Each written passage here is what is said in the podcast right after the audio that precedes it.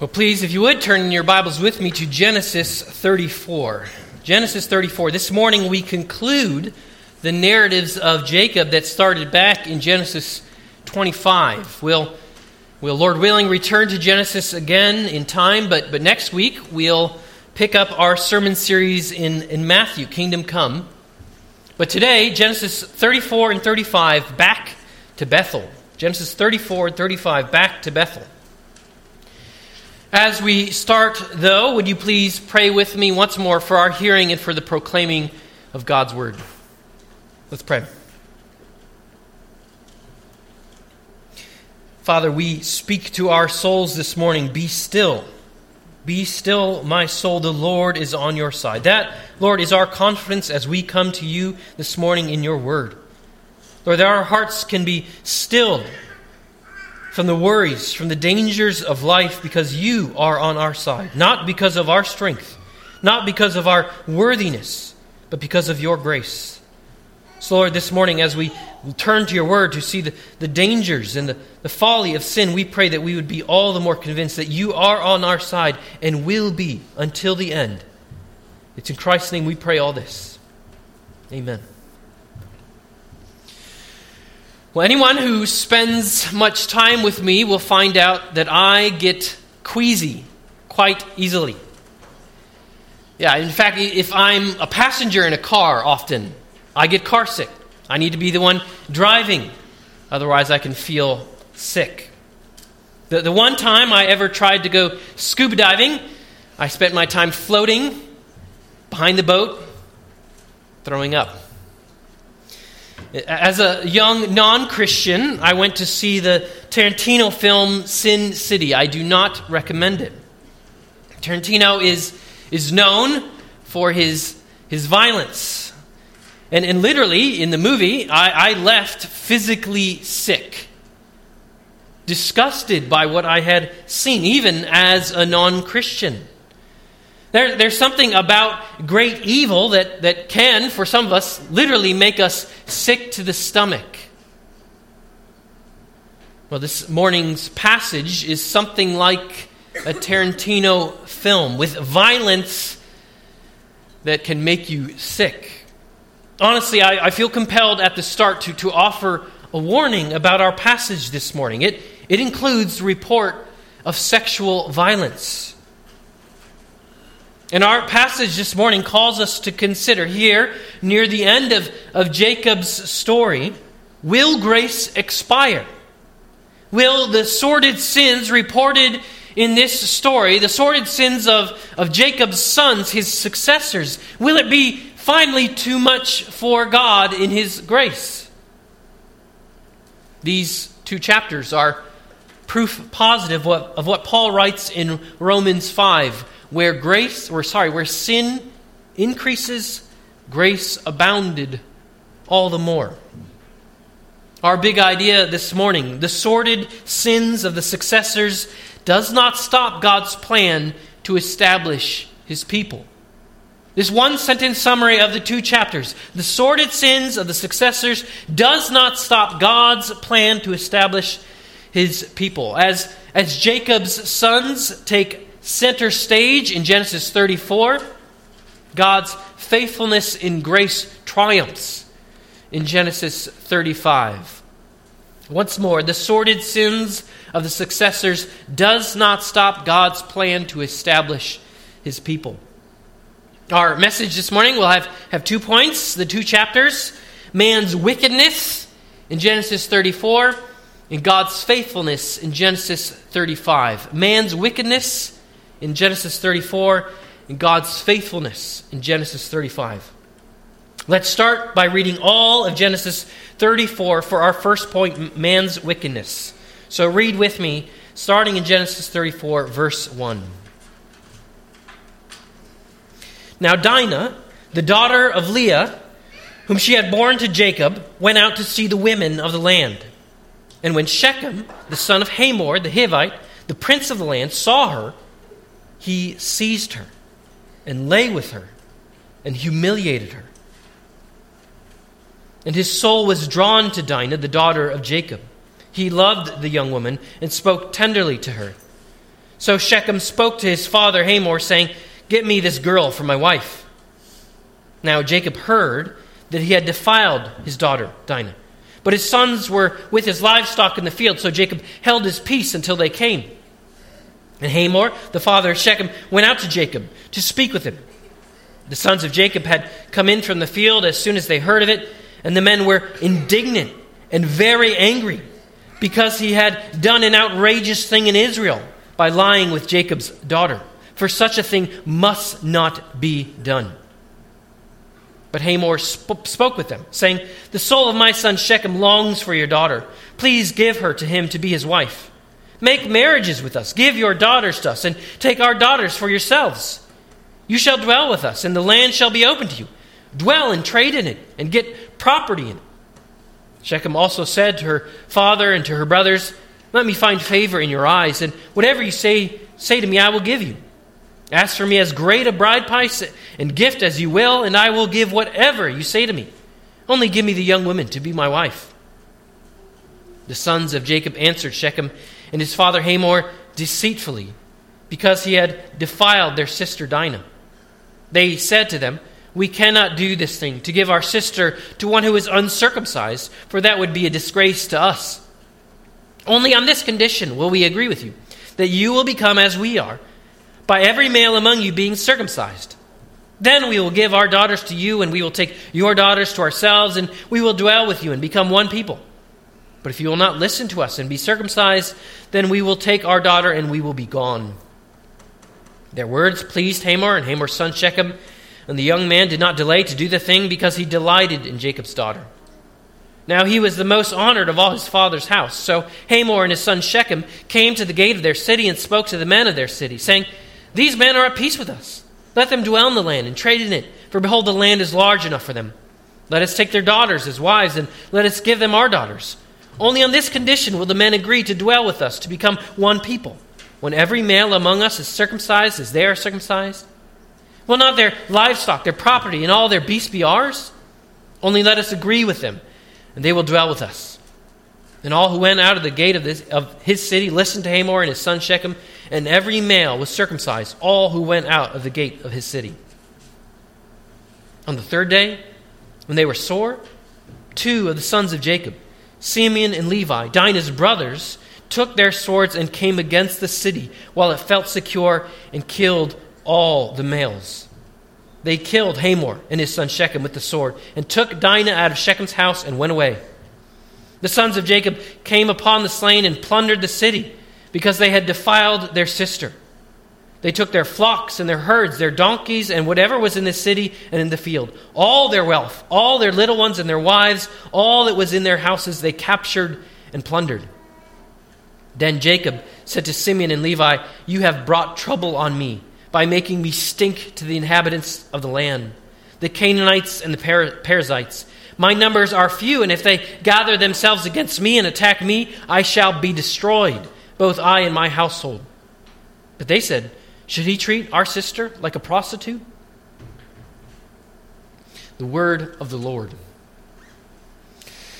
Well, before we get into the details of chapter 34, I, I, think it's helpful for us to consider why, why this story here. What, what is Moses' point in recording this story in particular?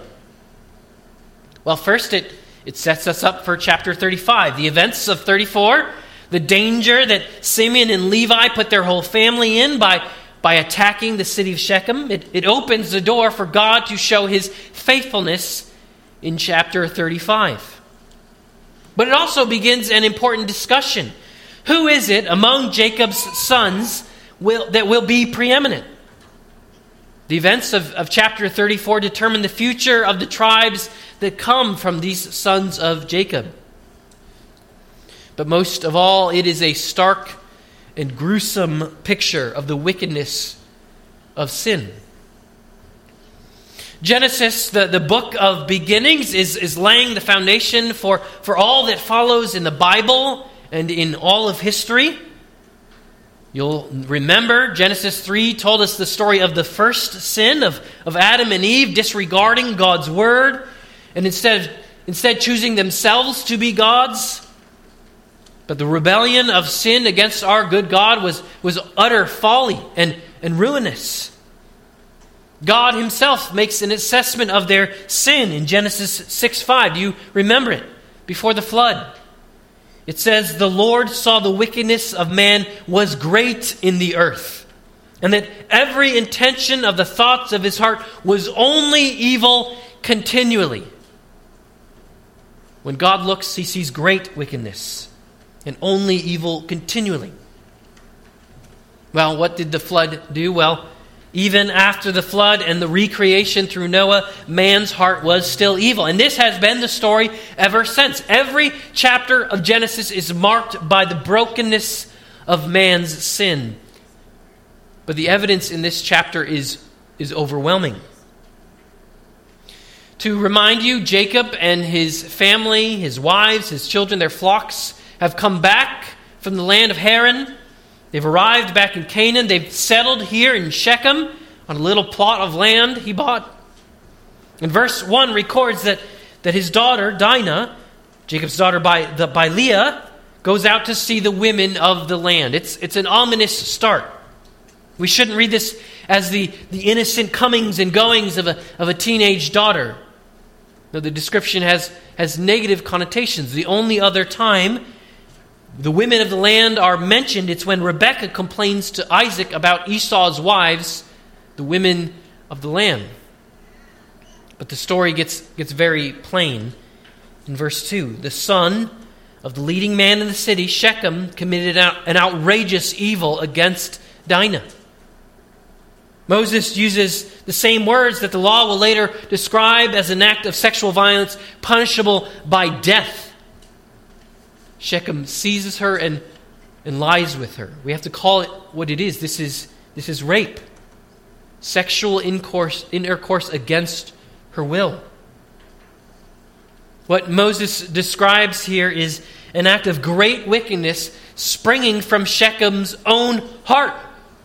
He saw her, and his own desires led him to this evil against her.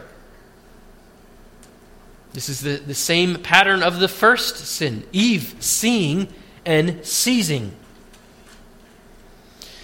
Though the Bible, I, I, I, admit, uses discretion in describing it, the Bible does not hide the wickedness of mankind, nor the, the pain of those who experience that wickedness.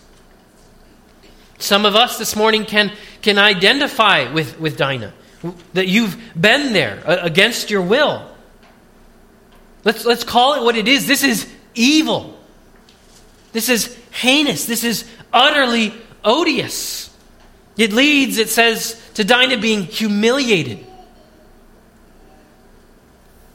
But we serve a God who has a perfect hatred of evil and promises not only to destroy all evil, but to make right what we cannot. The promise is that, that one day all wounds will be healed for those who are in Christ. By his wounds, we are healed. But in this twisted world, Shechem claims again and again to love Dinah, that he wants to marry her now. No mention of what Dinah wants, though. What a terrible state of affairs. You wonder, what are we to do? What, what is justice in this situation? Well, Jacob hears of it in verse 5, but holds his peace while his sons are with the livestock. It's not exactly clear why he is silent. It certainly could be that he's afraid to act while his sons are away. But his sons hear of it and do come, and we, we join them in their response. Verse 7 they are indignant, they're deeply grieved. They're shocked, and not just angry, but very angry, furious, full of wrath.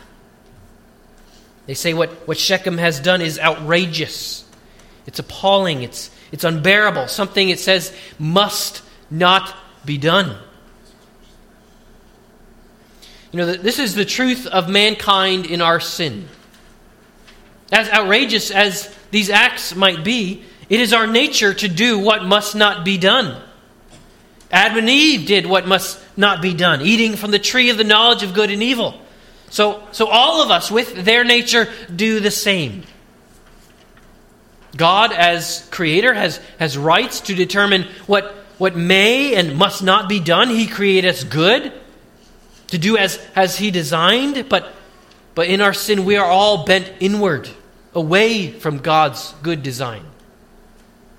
You know, your, your sin, my sin, doesn't need to make the evening news for it to be outrageous in God's sight. No, that would downplay God's righteousness.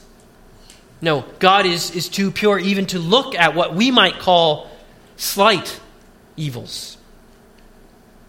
You know, we might consider them what, what the author Jerry Bridges calls respectable sins. In a, a book by that title, he argues that Christians too easily ignore some sins, sins we deem as acceptable. Sure, we can all agree this morning that sexual violence is outrageous.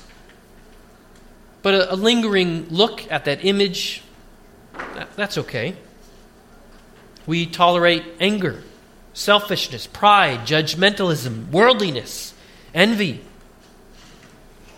This is not to say that, that all sins are the same, but, but all sins are sins. They all fall short of the glory of God. They're hated and opposed by God, and its wages all are death.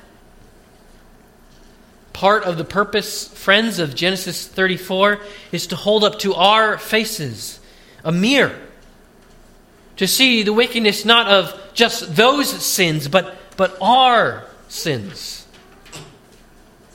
Do you feel in your gut how atrocious sin is? Any sin. We had, frankly, a, a, revolting experience while at the mall last week. We were helping, helping families shop for a new couch. I had been holding Asa, our one year old, for about 20 minutes, but he just didn't seem right.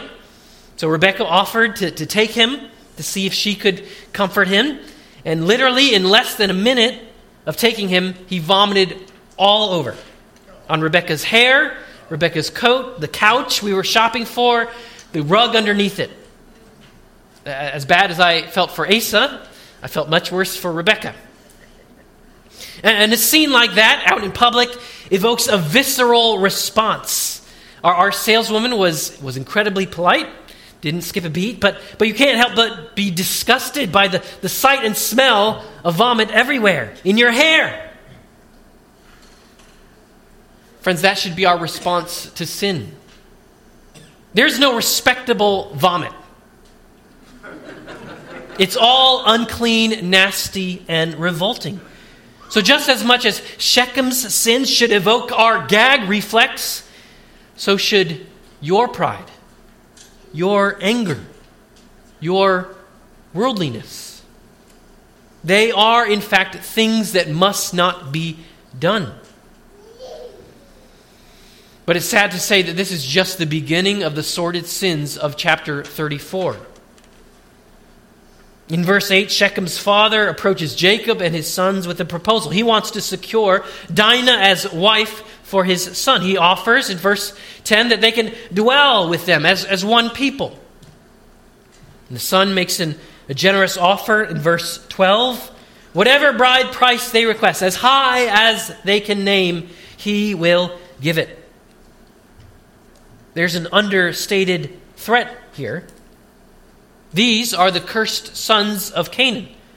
And they're proposing that the family of Israel become one with them. Their proposal would obliterate the line of promise, blending it with the cursed line of Canaan. Well, in verse 13, there's a shift in the narrative. In verse 8, Hamor had been addressing them, that is, Jacob and his sons. In verse 11, Shechem, the son, says to her father and her brothers. But now in verse 13, it is the sons only who answer the plan of the sons of Jacob. And it uses a word that we're familiar with in this narrative of Jacob, isn't it? They answer Shechem and his father Hamor deceitfully, with deceit. The same word used to describe their father's actions when he stole his, his brother's blessing. Like father, like sons, engaging in the deceitful schemes. You might think that this particular sinful tendency, deceit, is hereditary. But, friends, brothers and sisters, all sin is passed on from generation to generation in Adam. They hide their intentions from the Hivites. They use circumcision in their, as a prop in their plot. They make an excuse in verse 14. It, it sounds reasonable enough, right? If they are to be one people, the males among the Hivites must also be circumcised. But in speaking of circumcision, they make no reference to Yahweh who gave it. They make no reference to the meaning of the covenant sign. This is not evangelism, inviting them to know the one true God, to join them in God's promises to Abraham. No, they empty the covenant sign of its meaning. They abuse it in order to inf- afflict vengeance. They too, the sons of Jacob, are capable of heinous evil, taking what God created good, circumcision, and using it for great evil, murder. Unfortunately, Hamor and Shechem are deceived, they're convinced. In verses 18 through 24, they, they convince their city, all the men in their city, to join them in being circumcised. In verse 23, they use the, the false hope of riches. Will not their livestock, their property, all their beasts be ours? So in verse 24, every male among them is circumcised. And now the plot is in full swing. On the third day, verse 25, when the men are sore, two of Jacob's sons pounce on the unsuspecting city. Because Shechem had defiled their sister Dinah, they murder every man. Again, the, Bible is discreet in describing sin, but don't let that fool you. There are piles of dead bodies in Shechem, blood dripping from swords, staining their robes, women and children screaming. This is real and gruesome. Moses makes clear in verse 25 that the two perpetrators of this massacre are Dinah's brothers, sons of the same mother, Leah. They rescue Dinah from Shechem's house, and, and all the other sons join them in plundering all the wealth of the city. Church, I, I want to be clear here. This is a miscarriage of justice. Though Simeon and Levi are, are right to be angered by the outrageous sin against their sister, this is not a righteous response. You might object. Well, is, won't Israel do a lot of the same thing later under Joshua? Well, there's a, a, a big and an important difference. The conquest of Canaan under Joshua was commanded by God. It was not personal vengeance. God has that right. Simeon and Levi do not. The, the least we can say is that the Bible upholds the lex talionis. You've, you've heard of it, the law of retaliation, where the punishment for a crime must not exceed the magnitude of the crime. An eye for an eye. So the law might require Shechem's death, but, but certainly no one else's. No, friends, this is not justice. We have an outrageous rape punished by an even more outrageous massacre. These are Jacob's successors. His sons who will make up the people of Israel, another generation of sinners desperately in need of grace. It's a, it's a good time, now that we're near the end of Jacob's narrative, to, to point out something about the entire narrative. The, the Bible does not whitewash its heroes, if you can call them that. Jacob, the, the namesake of the whole nation of Israel, is a scoundrel. And the Bible does not try to hide that.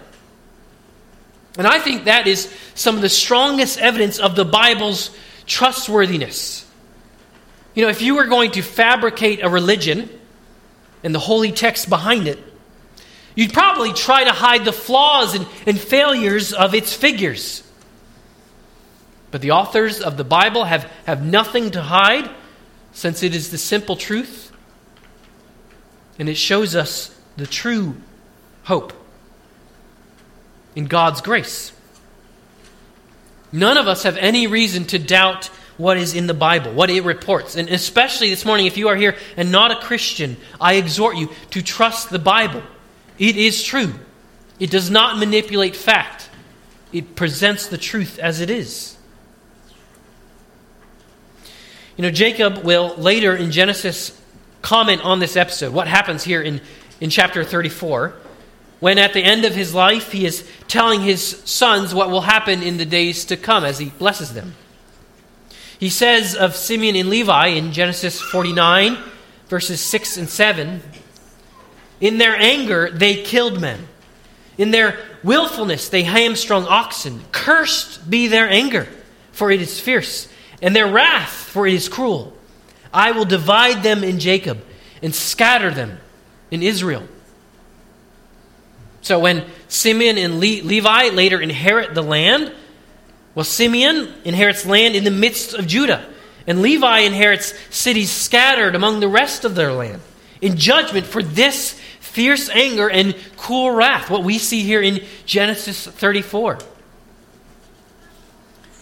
You know, I think Genesis 34 might be one of the best biblical illustrations of what James says in James 1:20. The wrath of man does not produce the righteousness of God.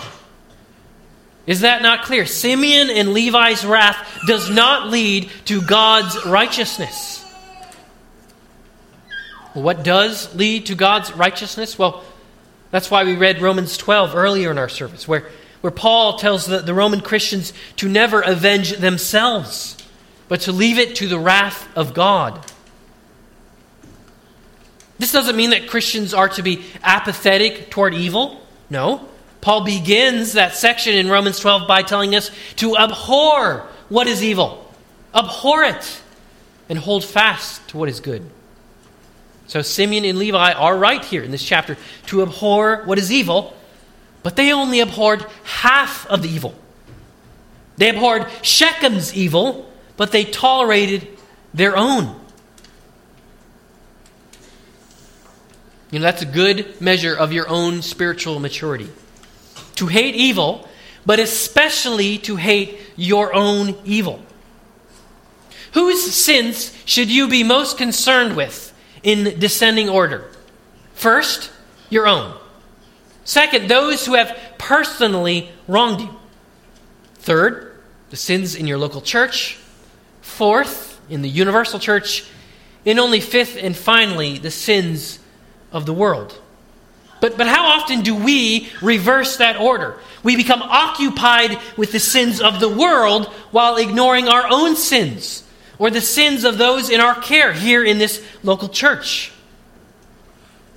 Or, in the words of a tweet, an immature Christian has a PhD in other sins and a junior high diploma in their own. An immature Christian has a PhD in other sins and a junior high diploma in their own. Even as you listen, are you thinking about how someone else needs to hear this rather than yourself? Do you tolerate in yourself what you are so quick to judge in others? Anger, selfishness, pride, worldliness, that very judgmentalism.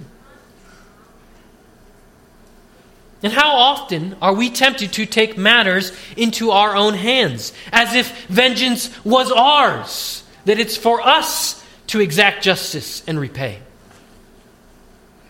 No, the biblical command is Romans 12 21. Do not be overcome by evil, like Simeon and Levi, but overcome evil with good. Yes, the, the police, the military, the courts have their God given authority, as Romans 13 4 says, an avenger who carries out God's wrath on the wrongdoer. There is a place for that. But your command is never to avenge yourself. Rather, it is to overcome evil done against you and others with good. Man's wickedness, what we see here in Genesis 34, is great, are, are ours included but only God has the right to take vengeance. Rather, our pattern is to follow Christ. 1 Peter 2:23 says when Jesus was reviled, he did not revile in return. When he suffered, he did not threaten, but continued entrusting himself to him who judges justly. Jesus did not return evil for evil. Rather, he entrusted himself to the just judge, God himself, and overcame evil with good. So when evil is done against us saints, we do not return it with evil. We rather entrust ourselves to the just judge and overcome evil with good. Even if you consider the evil done against you as outrageous, it will never be as outrageous as the evil that Jesus himself endured. He alone, more than anyone else in all of history, deserved worship and love from everyone, but instead received hatred and death. As terrible as the rape and massacre of Genesis 34 are, there has never been a greater injustice than the murder of the Holy Son of God. But he was able to endure even that great injustice because he entrusted himself to our God who judges justly. And his death wasn't merely an injustice, but he died as a substitute in our place, bearing the wrath of God against our sins. And three days later, raising him up from the dead in victory over evil, so that all who turn away from their sins in repentance and trust in his death can be forgiven of even their outrageous sins. I am reminded of the example of our sister Corrie ten Boom. Have you heard of her? As Christians, she and her family sheltered Jews during the Holocaust. But, but they were eventually discovered and sent to a concentration camp where many members of her family, including her sister Betsie, died. After the war, Corrie traveled Europe sharing her experiences. And, and in Munich, in Germany, she got a chance to truly entrust herself to the just judge rather than taking vengeance. One of the SS guards at Ravensbrück, her, her camp, came to hear her. She writes, He came up to me as the church was emptying, beaming and bowing. How grateful I am for your message, Fraulein, he said. To think that, as you say, he washed away my sins. His hand was thrust out to shake mine. And I, who had preached so often to the people the need to forgive, kept my hand at my side. Even as the angry, vengeful thoughts boiled through me, I saw the sin of them. Jesus Christ had died for this man. Was I going to ask for more? Lord Jesus, I prayed, forgive me and help me to forgive him. I tried to smile I struggled to raise my hand. I could not. I felt nothing, not the slightest spark of warmth or charity. So again, I breathed a silent prayer Jesus, I cannot forgive him. Give your forgiveness. As I took his hand, the most incredible thing happened. From my shoulder along through my arm and through my hand, a current seemed to pass from me to him, while from my heart sprang a love for the stranger that almost overwhelmed me. And so I discovered that it is not on our forgiveness any more than our goodness that the world's healing hinges, but on His. When He tells us to love our enemies, He gives, along with the command, the love itself. Church, just as our sister Corrie followed Jesus, don't take vengeance into your own hands. Entrust yourselves and the great evils done against you to the just judge, and rather overcome evil with good. What you need, He will supply. God is faithful. And that's exactly what we see fulfilled in the life of Jacob. And our, our second point this morning in Genesis 35 God's faithfulness. Genesis 34 ends with, with Jacob concerned for himself.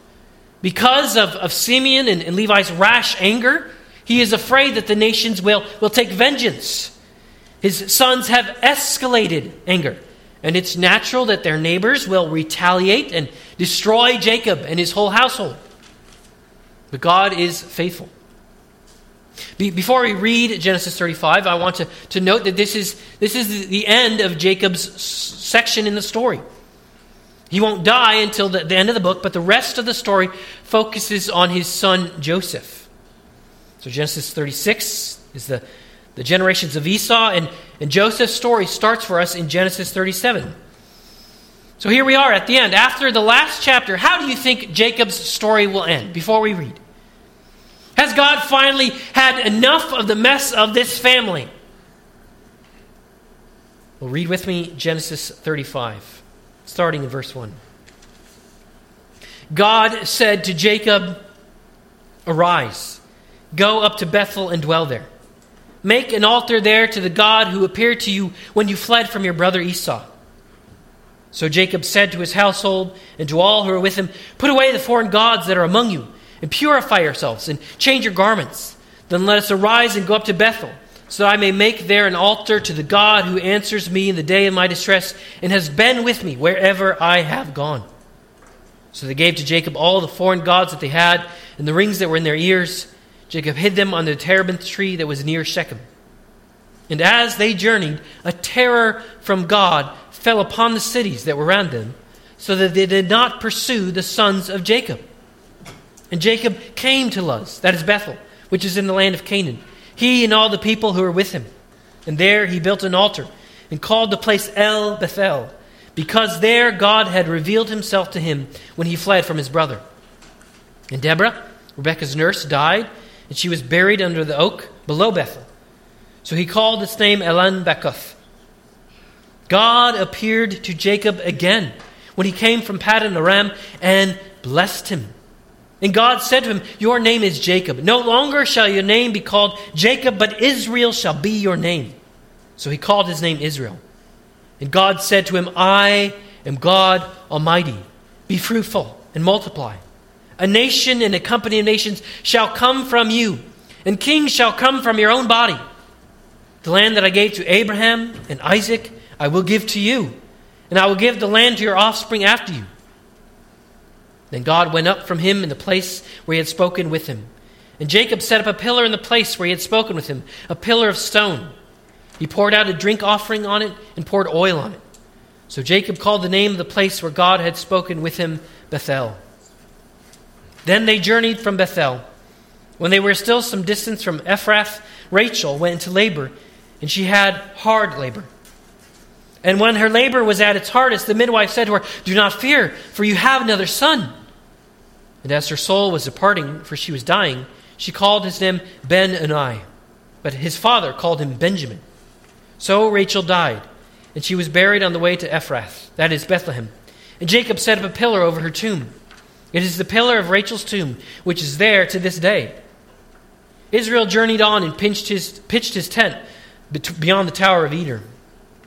While Israel lived in the land, Reuben went and lay with Bilhah, his father's concubine, and Israel heard of it. Now the sons of Jacob were twelve. The sons of Leah, Reuben, Jacob's firstborn, Simeon, Levi, Judah, Issachar, and Zebulun. The sons of Rachel, Joseph and Benjamin. The sons of Bilhah, Rachel's servant, Dan and Naphtali. The sons of Zilpah, Leah's servant, Gad and Asher. These were the sons of Jacob who were born to him in Paddan Aram. And Jacob came to his father Isaac at Mamre, or Kiriath Arba, that is Hebron, where Abraham and Isaac had sojourned. Now the days of Isaac were a 180 years. And Isaac breathed his last, and he died and was gathered to his people, old and full of days. And his sons Esau and Jacob buried him. The word of the Lord. So, how does Jacob's story end? After the disaster of last chapter, well, Jacob's story ends with God's faithfulness. His faithfulness to Abraham, to Isaac, now to Jacob, and the generations to come. You know, there's, there's one startling difference between Genesis 34 and 35. Did you count how many times God's name shows up in Genesis 34? Zero. Zero times in Genesis 34, but at least 18 times in Genesis 34, and more if you want to count the name Israel, which includes the name of God, El. If chapter 34 was about man and his wickedness, chapter 35 is its contrast, filled with God in his faithfulness. It's the first word of our chapter God.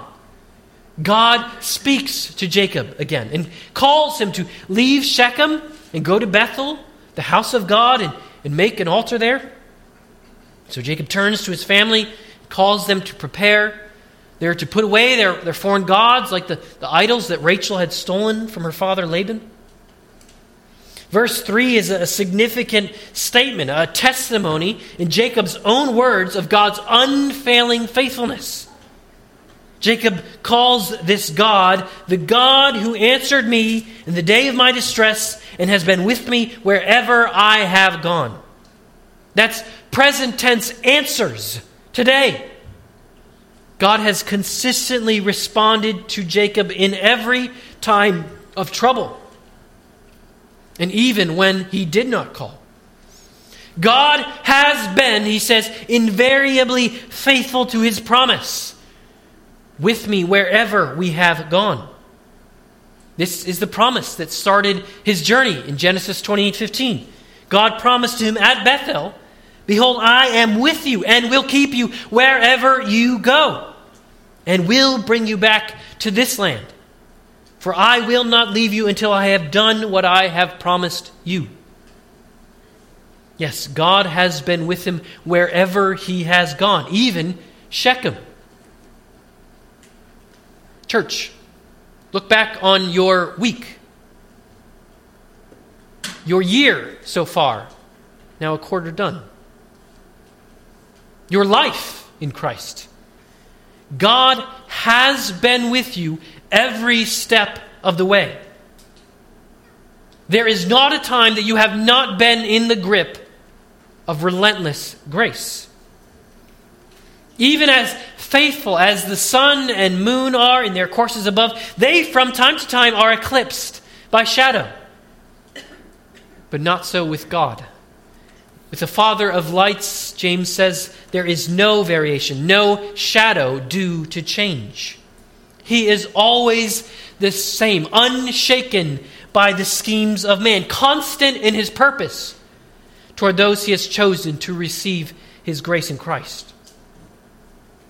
And of course, it is this confidence in God's past faithfulness that fuels Jacob's current obedience. Genesis 34 ended with, with the fear. His son's rash violence bringing trouble on him, making him stink to the inhabitants of the land.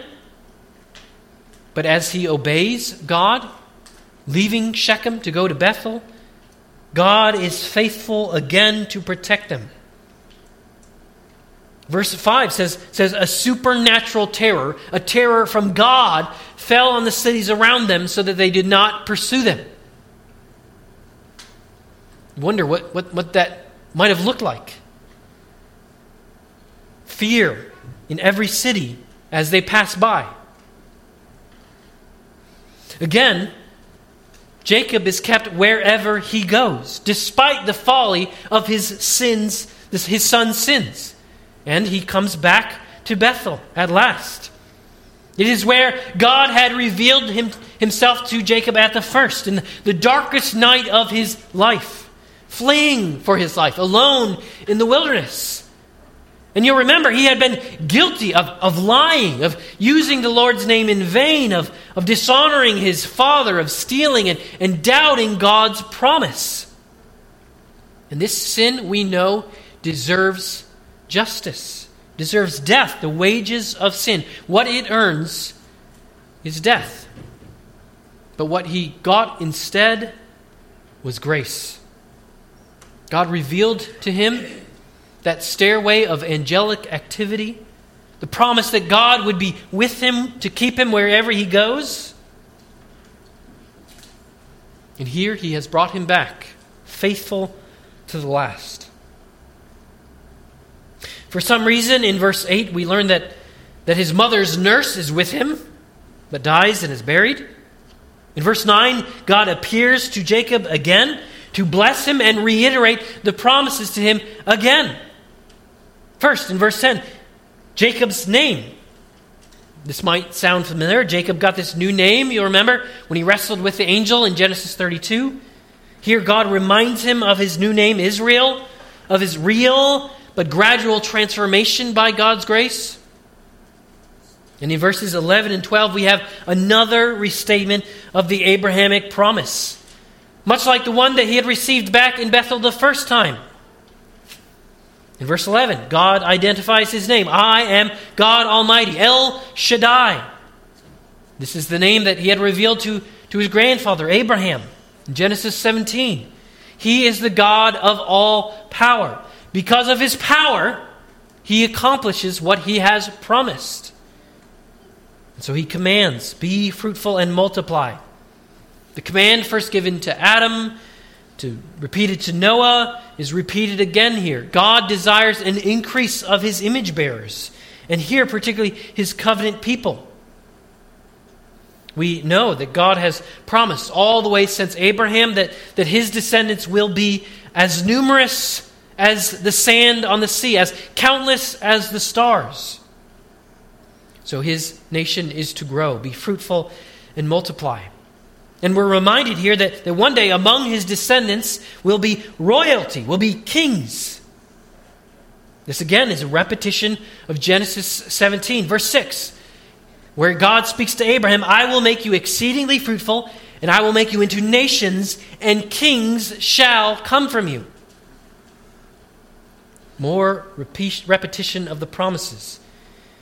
And more in verse 12 the land, the promise of the land what was promised to Abraham, to Isaac.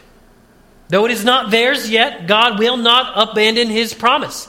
He will give it one day to Isaac's or sorry, Jacob's descendants, to his offspring after him.